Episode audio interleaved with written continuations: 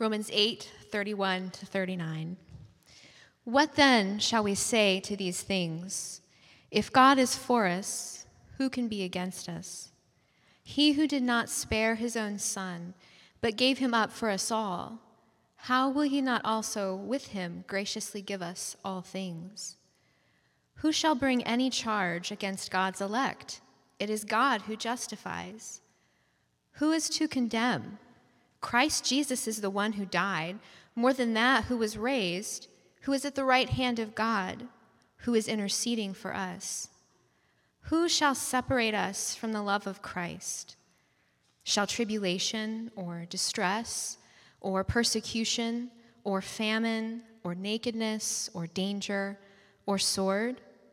As it is written, For your sake we are being killed all the day long. We are regarded as sheep to be slaughtered. No, in all these things we are more than conquerors through him who loved us.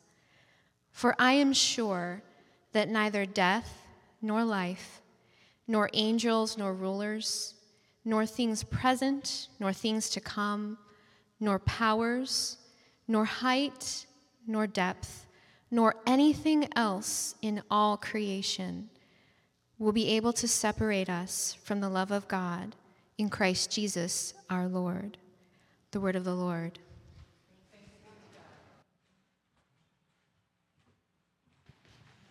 If you were to liken Scripture to a journey, one of the first things you would notice is that the landscape is constantly changing.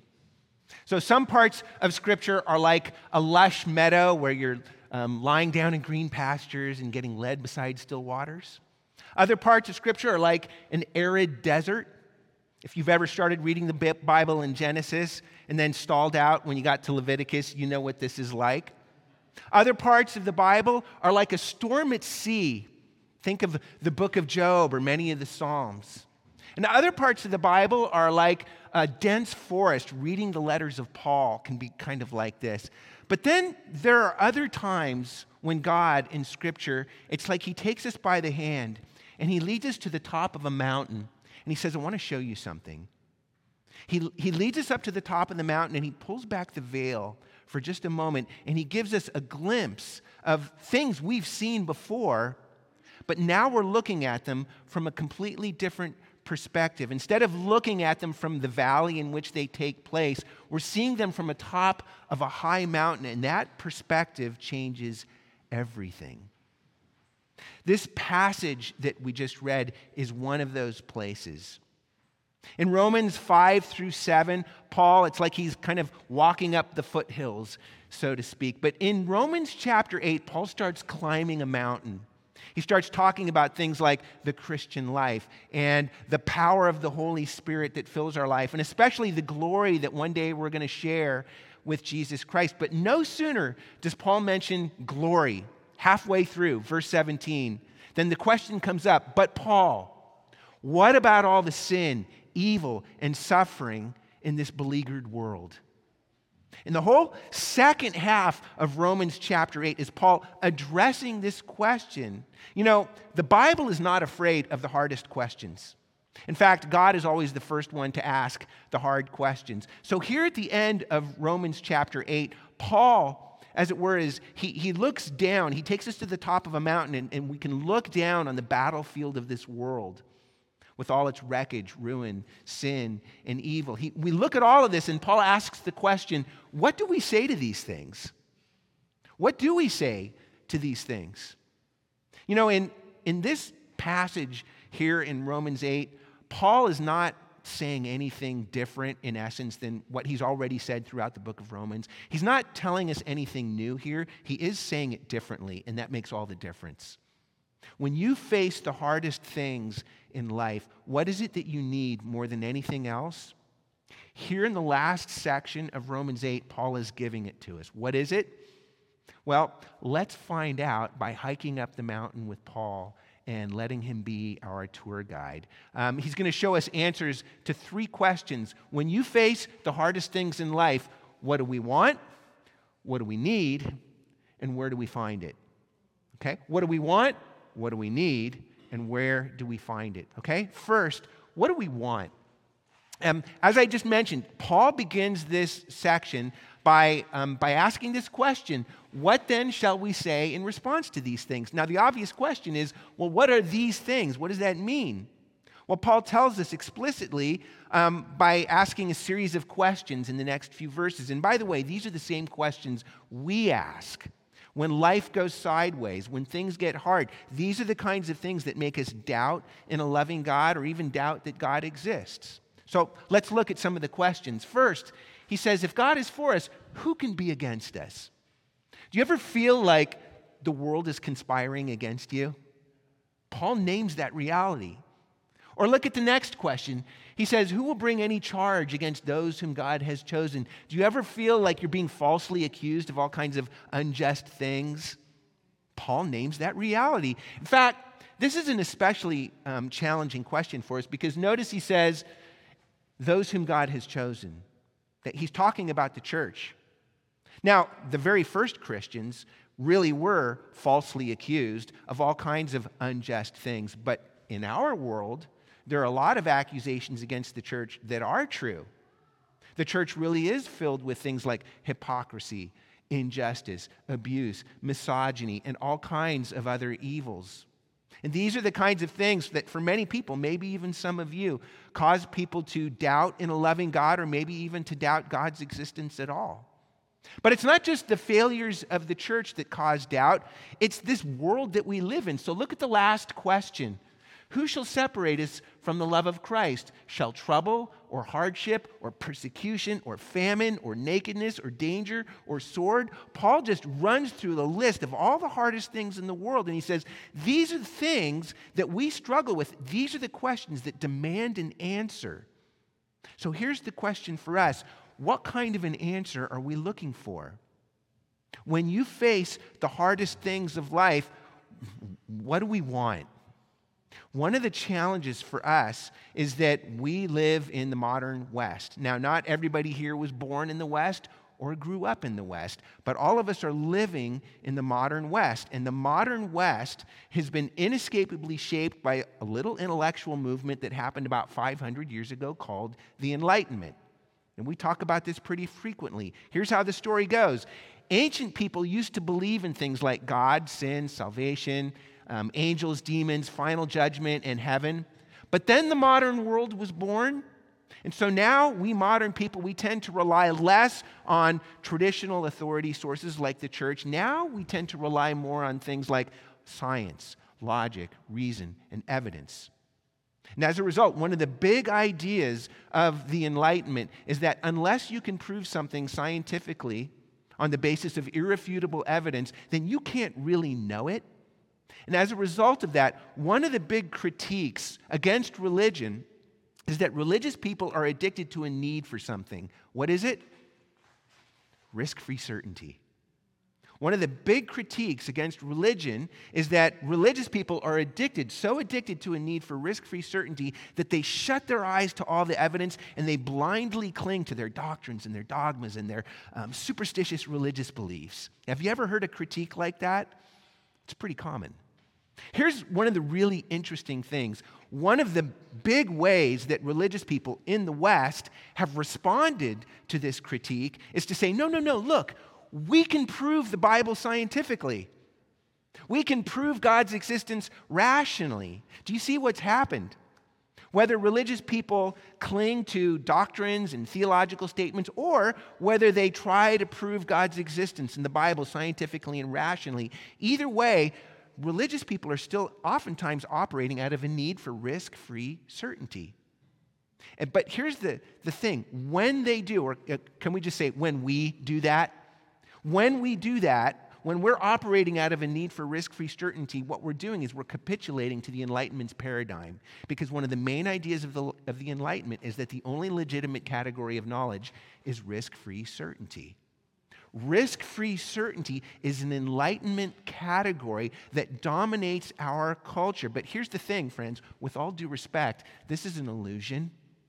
So if you um, listen to um, uh, other views of the world, one of, like a purely scientific view of the world that says there is no God, this world is all there is, a purely scientific view of the world will present itself as offering you risk free certainty.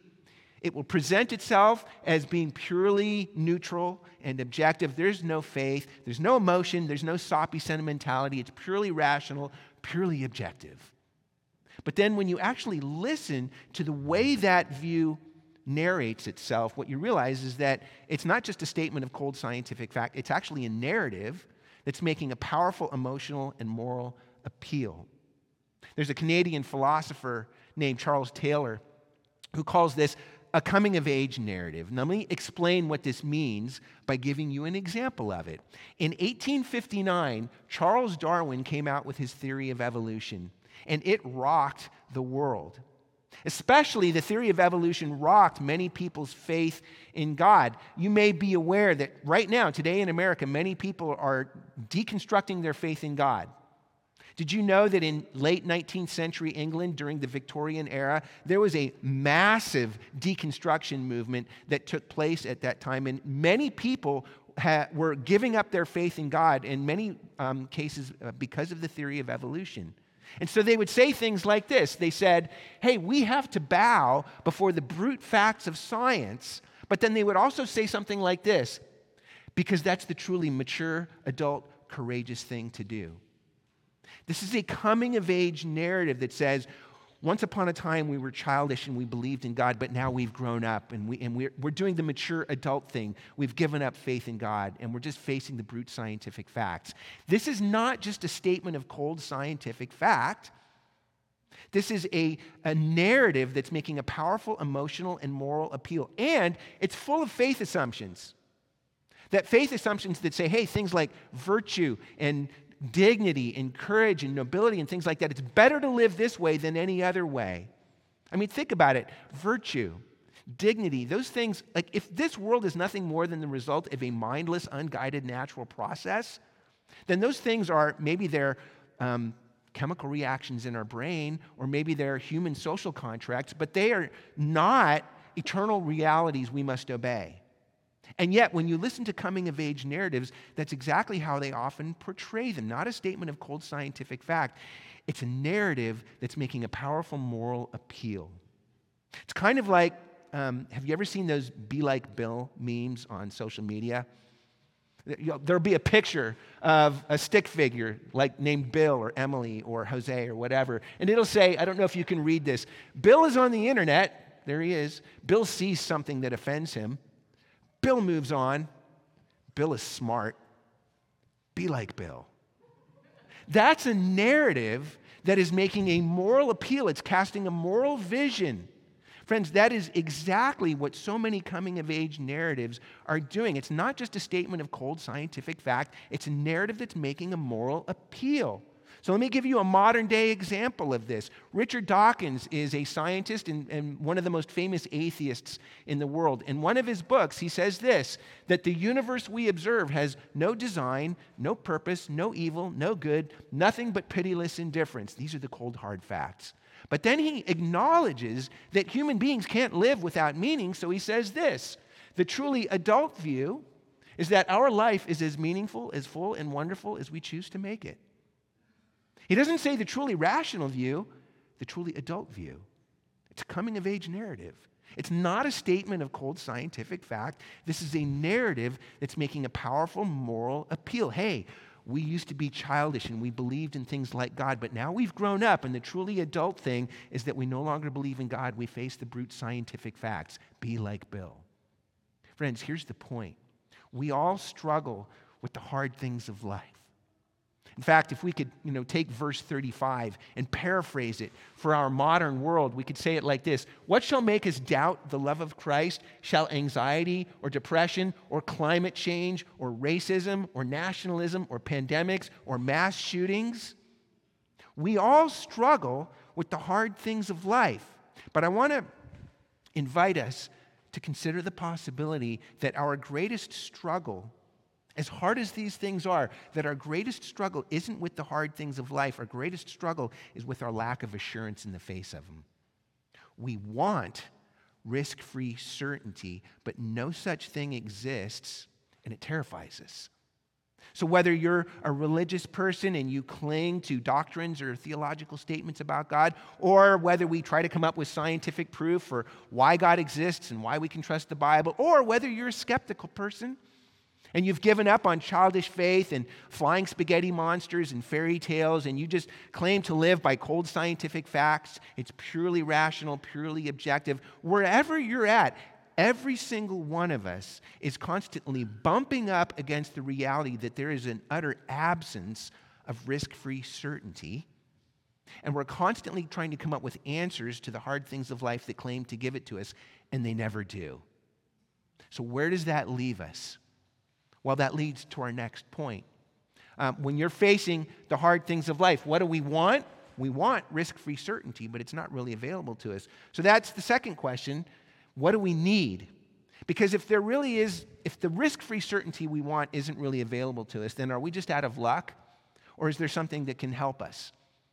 Well, um, let's keep hiking up the mountain with Paul. Remember, he's, he's asked all these questions and he's raised all these doubts, and he said, Can any of these things separate us from the love of Christ? And he goes on to say, No. In all these things, we are more than conquerors through him who loved us. Now, Let's notice a couple of things about this. First, Paul says that Christians are more than conquerors. That word, literally, it's just one word, and you could translate it super conquerors. I don't know about you, but if you're anything like me, I, I, don't feel like a super conqueror. Most of the time, I don't even feel like a mini conqueror. And yet, Paul says Christians are more than conquerors. But not only that, notice he also says it's in all these things.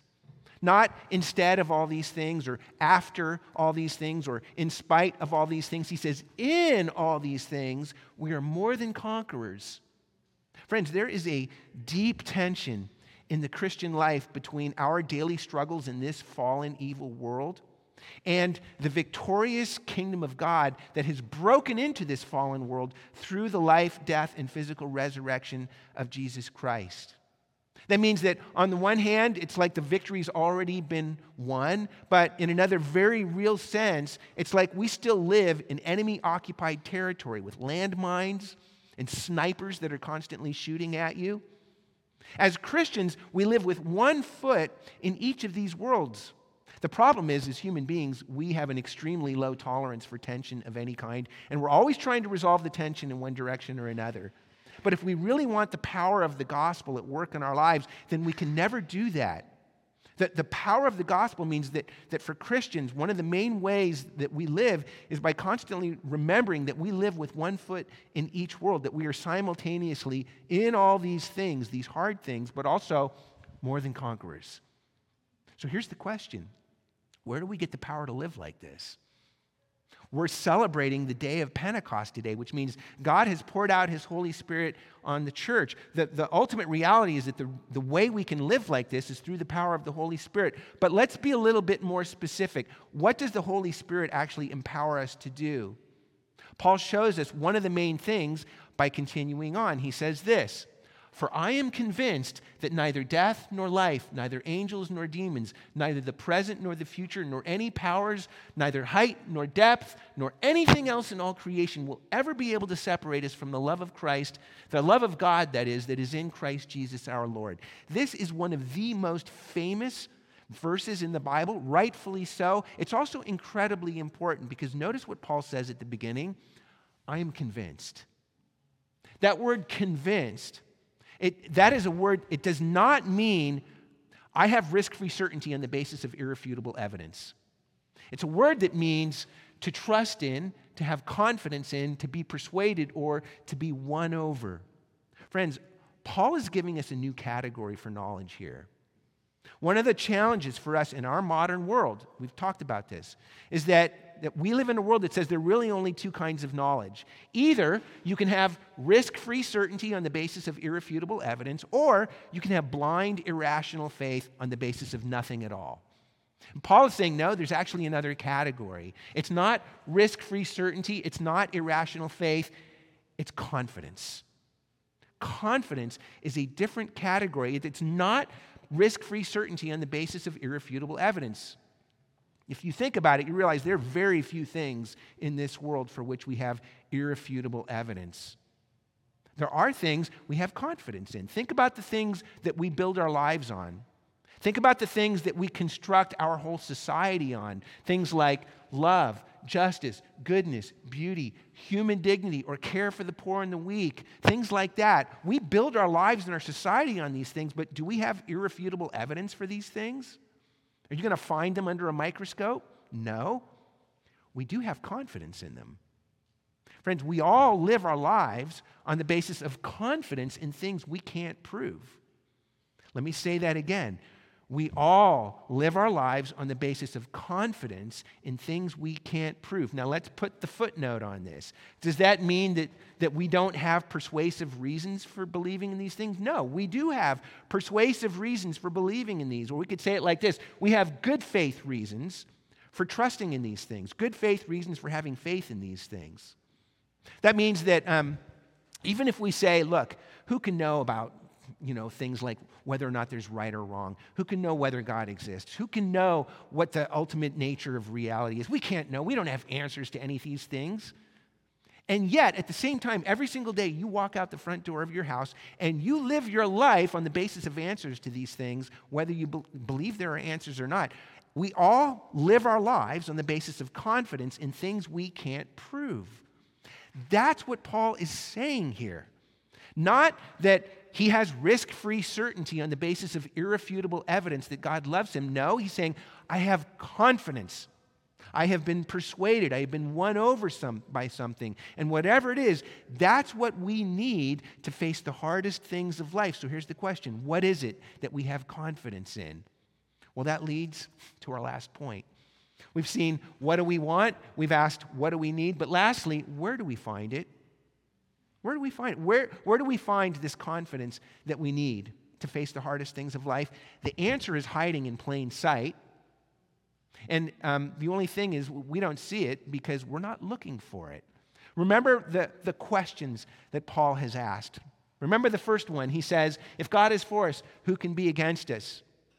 Do you ever feel like the world is conspiring against you? What's the answer to that well, look at what Paul says. He who did not spare his own son, but gave him up for us all, how will he not also, along with him, graciously give us all things? Paul is saying, look, when you feel like the world is conspiring against you, he's not saying, remember the doctrine of substitutionary atonement. He's pointing to the story from which the doctrine comes.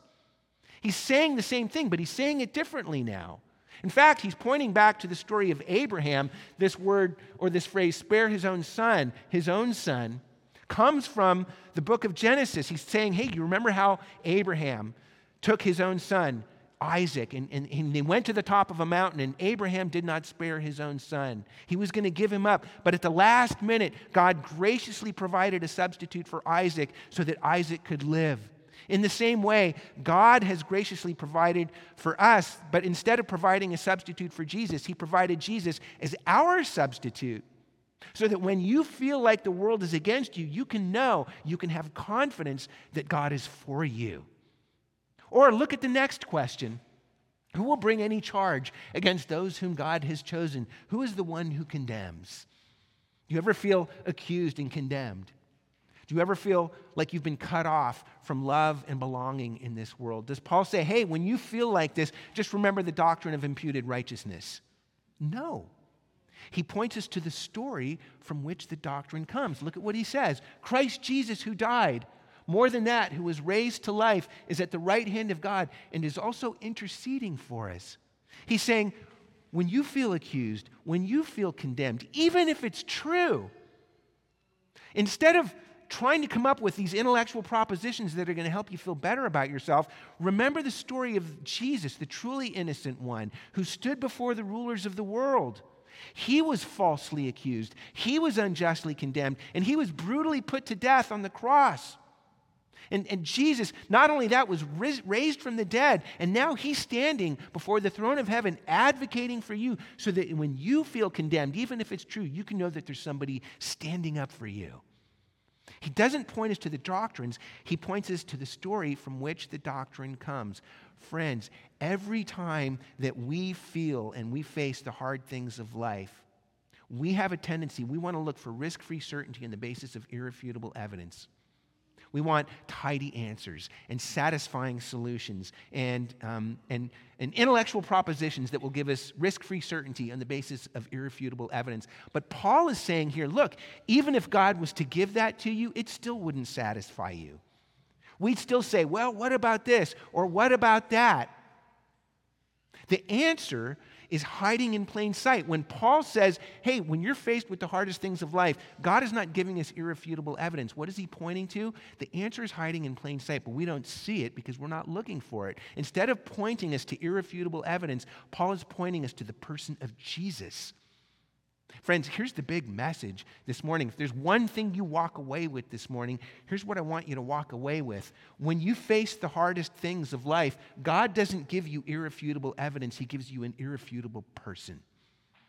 When you face the hardest things of life, God is not giving you irrefutable evidence and risk free certainty. He's giving you confidence through good faith reasons for trusting in this irrefutable person of Jesus. So, if this is true, and it is, then what does this mean for us, practically speaking? Let me offer you just a couple of thoughts as we close this morning. And, and, and the first one is this if you're exploring faith, or if you are, maybe you're skeptical, maybe you're even disillusioned about God and faith, and, and, specifically maybe even Christianity. But maybe the door is still open to a conversation. Listen, are there legitimate questions that deserve reasonable answers if you're going to put your faith in Jesus and follow him? Of course there are. When I was 30 years old, I was exploring faith, and not just Christianity, but a whole host of other things. And I had questions about Christianity, maybe some of the same questions that you have. I had questions like what about evil and suffering in the world? What about the hypocrisy of the church? And especially for me, one of my big questions was what about the exclusivity of Christianity? How can Jesus be the only way to God? I struggled with that. If you are seeking answers for your questions, you should seek answers for those questions. But one of the things that happened to me is I got to a point where the endless asking of questions actually, at, at, at a certain point, it kept me from moving forward. And I remember one night in particular, I was a musician at the time. I had just finished a gig and I was hanging out in the parking lot with a guitar player who was a, a friend of mine who happened to be a Christian. And I was sharing all of this with him and sharing all my questions with him. And he said, Eric, man, those are really good, really important questions, but there's one question you're not asking and you need to ask it. And I said, What do you mean? What question am I not asking? And he said, Is Jesus Lord or not? Is Jesus resurrected from the dead or not? Because if he's not resurrected from the dead, then none of these questions matter. But if he is resurrected from the dead, then it's the ultimate question that matters. Listen, if you're exploring faith, you should seek answers for your questions. As I have continued through my own Christian life, I have continued to seek answers for these questions. They're important questions. If you become a Christian, when you become a Christian, that doesn't mean you stop listening to things like science, philosophy, history, logic, reason, or evidence. And if anything, you, you pay more attention to those things. But there comes a point when the endless asking of those kinds of questions can actually be a way of keeping Jesus at arm's length a way of keeping Jesus at sheerly an intellectual level rather than letting him get to work in your heart, which is what he wants to do. When you're facing the hardest things in life, God doesn't give you irrefutable evidence, he gives you an irrefutable person. Put your faith in him, put your confidence in him. But secondly, if you are a follower of Jesus, here's my encouragement for you. When I was a kid, my uh, parents used to take my brother and me to Disneyland in Southern California. And of course, we loved rides like Space Mountain and Matterhorn, really exciting rides. But, but one of my favorite rides was a ride that it, it's called Autopia. It's a, a racetrack, and you get to um, drive your own little race car. When I was a kid, I loved this ride. But because it's for little kids, of course, they had to put some safeguards in place. So, one of the things they did, I don't know if you can see it, but they put a little guide rail in the track so that even if you take your hands off the wheel, you won't crash. Your wheels may bump up against the guide rail, but you're not going to crash the car. Okay? The other thing they did is they set the idle on the car, the speed on the car, in such a way that even if you take your foot off the gas pedal, the car will still move forward slowly. So that even if you take your hands off the steering wheel, and even if you take your foot off the gas pedal, you may be in for a rough ride, but as long as you stay in the car, you're going to get to the end of the track. Friends, every time we face the hardest things of life, we want risk free certainty. We think that the car is risk free certainty on the basis of irrefutable evidence. But God, when, the, when you face the hardest things of life, He's not offering you irrefutable evidence. He's offering you an irrefutable person. Jesus is the car. Stay in the car. The ride may not be pretty, but you won't crash so that when you're facing the hardest things of life, you can stay in the car because Jesus stayed on the cross. Jesus didn't bail on you when things get hard, He didn't bail when things got rough. You can stay in the car because Jesus stayed on the cross for you, because Jesus stayed on the cross so that he could hold on to you when things get rough for you, when things get hard for you, when your wheels are grinding against the rail, you can stay in the car because Jesus stayed on the cross. When you're facing the hardest things in life, the thing you need more than anything else is not irrefutable evidence that God loves you. It's an irrefutable person, an irrefutable Savior. Jesus is the car. If you're exploring faith, turn to him. And if you're already a follower of Jesus, stay in him. He is the car. Let's pray. Father, we praise you this morning for your gracious gifts to us, Lord. That even though there are legitimate answers, reasonable answers to all of our deepest, hardest questions, even more than that, you have so graciously giving us, given us not just irrefutable evidence, you have given us an irrefutable person Jesus Christ. Lord, we pray this morning that you would strengthen and encourage us, whether we're exploring faith, help us to ask the question of who is Jesus. And Father, if we are followers of Jesus, I pray that you would strengthen us and help us by your Holy Spirit to stay in the car, to stay in Jesus because he stayed on the cross for us. Help us to follow you faithfully in this world and to serve you obediently in this world. For we pray all of these things in Jesus' name. Amen.